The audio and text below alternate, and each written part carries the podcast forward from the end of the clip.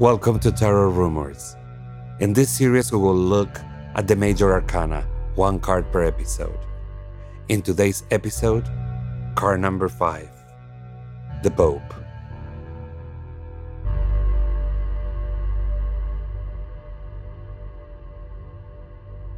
Welcome to Tarot Rumors. I'm Silvio Menendez. And I'm Chris Wood. And today we will be talking about card number five, which is the Pope. Or in many other decks, the Hierophant, right? Correct. Yeah. So, but we're using the Marseille deck. So for us, it's the Pope. He has long white hair and a beard and in that he's similar in countenance to Emperor and to the Hermit. He has a Pope's crown and he's holding a staff with a kind of elaborate crucifix on the top, which has three horizontal bars along with the one vertical bar. His other hand is kind of held across his chest with two fingers out, kind of delivering a blessing. There's a cross on that hand as well. And I think he looks energized. He's looking to the right hand side, he's looking to the future.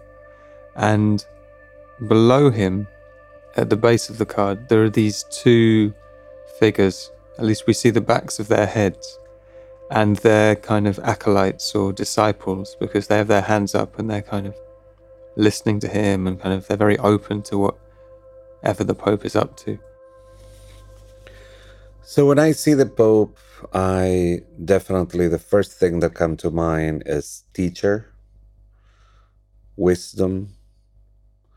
It's also what has been learned through tradition. It's also about generally about institutions. It could be, you know, church clearly, but it could be also a university you know, definitely there is that sense of his teaching, his sharing his wisdom with us. It's also a figure of authority.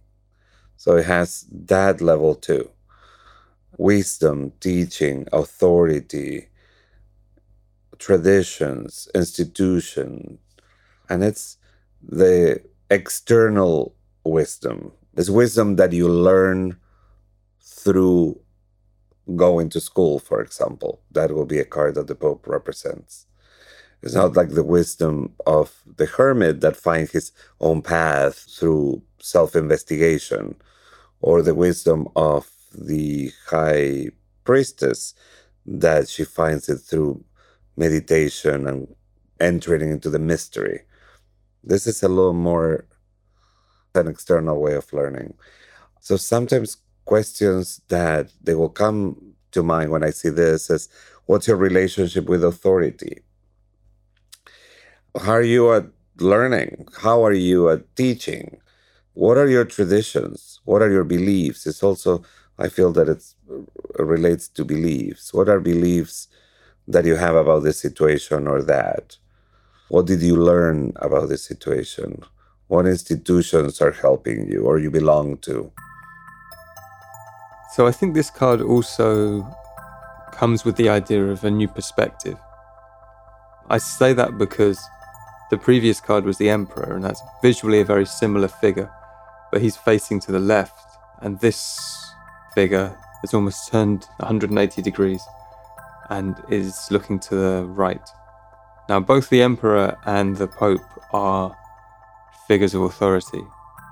In the emperor's case, the authority stems from him and it's very material authority. He's in charge, he has kind of dominion over things on the earth. The Pope's authority is a little bit different. He's kind of channeling it from heaven, channeling it from an external force. In that way, he's more of a conduit rather than the source of the power.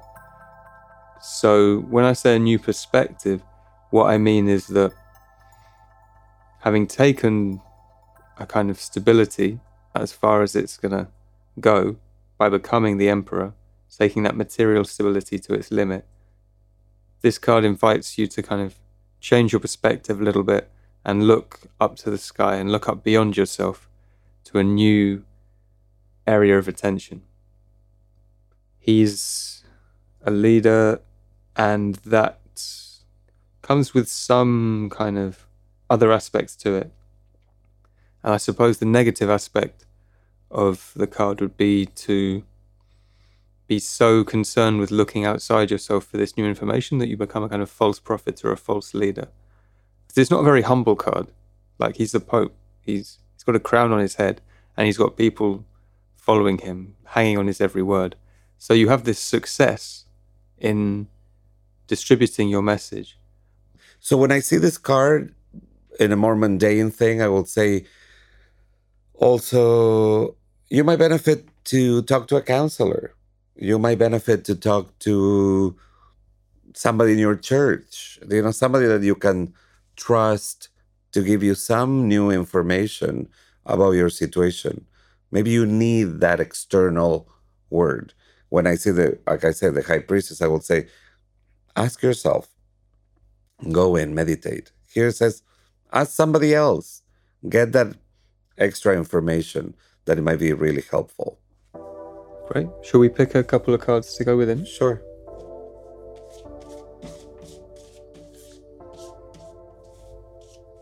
I'm going to pick one this time. You do that. I'll put it after him, I think. So we've got temperance. Well, in terms of the lines of sight, he's looking at temperance and the mixing of the water, and the acolytes in his card looking at him. So it's like he's channeling this energy. Gentle. Yeah, and I think he's sharing a deep knowledge about in- integration and synthesis, and he's definitely softer. Yeah, I think he's clearly learning from her. His from temperance. He's not fighting it or whatever. He's really using that energy to share that message, and it's a message of joining and making things more hopeful and fluid and moderate. He's teaching moderation. So we pick justice, and justice is to the left of the Pope. It's a bit different this time, isn't it?